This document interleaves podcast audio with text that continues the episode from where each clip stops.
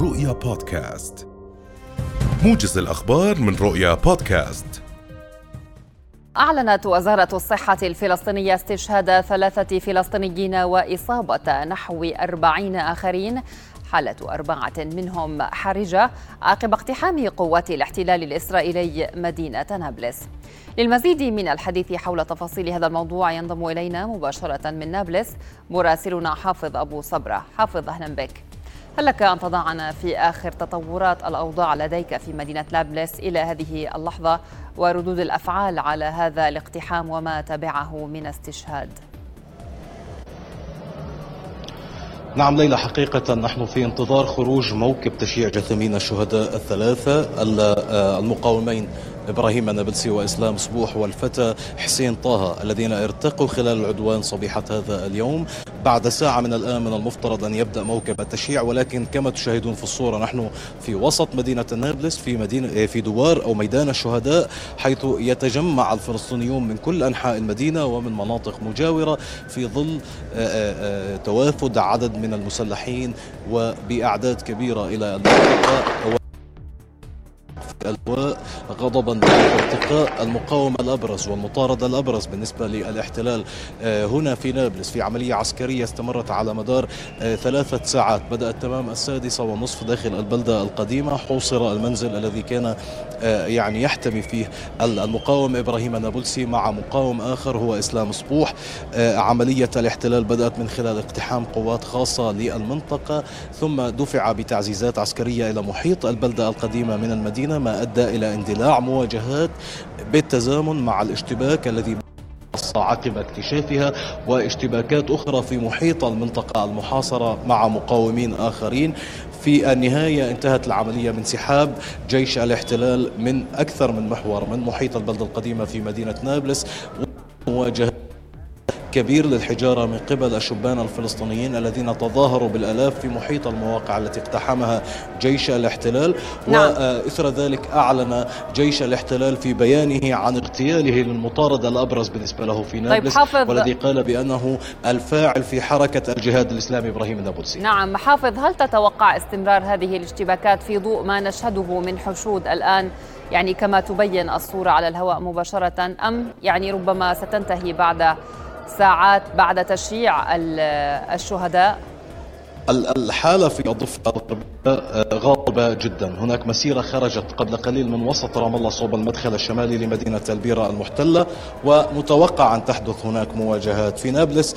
لا ندري ما الذي سيحدث، ما زالت جثامين الشهداء داخل ثلاجات مشفى رفيديا الحكومي، ستخرج بعد ساعة من الآن. بعد ذلك لا ندري ما الذي سيحصل، ربما سيكون هناك توجه إلى المدخل الجنوبي للمدينة حيث حاجز حوارة، في ظل إعلان حالة الإضراب والحداد في كل أرجاء المحافظة، بالإضافة إلى إعلان حالة الإضراب التجاري والحداد في بيت لحم وجنين ورام الله، إسنادا لنابلس في وجه هذا العدوان، وحدادا وحزنا على أرواح شهداء المقاومة والفتى حسين طه الذي استشهد خلال مواجهات في المنطقة الشرقية من البلدة القديمة، بالتزامن مع العملية العسكرية التي نفذتها قوات خاصة اليمام، وأيضا بالاشتراك مع قوات من جيش الاحتلال. الأوضاع تبدو حزينة جدا، ولكن هذه العملية العسكرية وفقا لوزير دفاع الاحتلال بيني غانتس تأتي ضمن حملة استهداف المقاومين في الضفة الغربية التي أطلقت في نيسان الماضي وأطلق عليها اسم كاسر الأمواج. اغتيالات عديدة شملتها هذه العملية هنا في نابلس، قبل أسبوعين كانت آخرها، ولكن قبل ذلك كانت في جنين وبدأت في نابلس مع نهاية آذار الماضي باغتيال 3 مقاومين هم رفاق إبراهيم نابلسي الذي اغتيل اليوم، وفي تلك المحاولة التي افتتح فيها العام الحالي باغتيالات الفلسطينيين نجا إبراهيم نابلسي من عملية الاغتيال، ونجا بعدها من عمليتي اغتيال إضافيتين.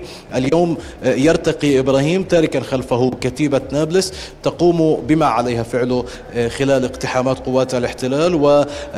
الأبرز اليوم هو التسجيل الصوتي الذي خرج من إبراهيم نابلسي ويقول فيه بأنني استشهدت وأوصيكم بأن لا تتركوا البندقية. هذا كان التسجيل الصوتي الأخير الذي سمع وضعته نابلس على لسان إبراهيم نابلسي بينما كان محاصرا ويتعرض للقصف بقذائف الانرجا وبالرصاص الحي من قبل قوات احتلال متمركزة في محيط المنزل البسيط الذي كان يتحصن داخله. ووصلنا إلى هناك وشهدنا مدى الدمار الذي أحدثه الاحتلال نتيجة لاستهداف المنزل بقذائف الانرجا وبالرصاص الحي.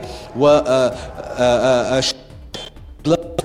الذي ارتقى برفقة إبراهيم نابلسي خرج جثمانه من قبل طواقم الدفاع المدني متفحما من بين الركام، دليل أن الاستهداف كان مباشرا. النابلسي خرج على قيد الحياة من الموقع، أخرجه الشبان صوب مشفى رفيديا الحكومي، وصل إلى هناك لا يزال ينبض مصاب بالرصاص الحي في منطقة الرقبة، وارتقى رغم محاولات الأطباء والطواقم الطبية هناك إنعاشه داخل المستشفى. الذي ارتقى خلال المواجهات أصيب بشكل مباشر، وصفت إصابته حين إصابته يعني حين أطلق عليه الرصاص الحي بالخطيرة. أعلن المستشفى ارتقاءه بعد ساعتين من إصابته، فيما لا تزال الطواقم الطبية في مشافي نابلس تقدم العلاج لما يقارب 65 مصابا إلى المستشفى، وعلى ما يبدو أنهم من المقاومين الذين كانوا يخوضون اشتباكا مع قوات الاحتلال فعولجوا ميدانيا رغم إصابتهم بالرصاص الحي.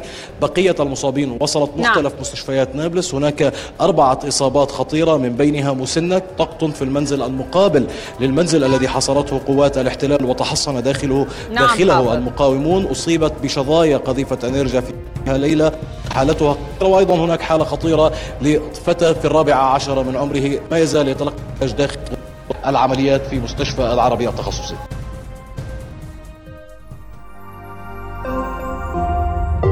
رؤيا بودكاست.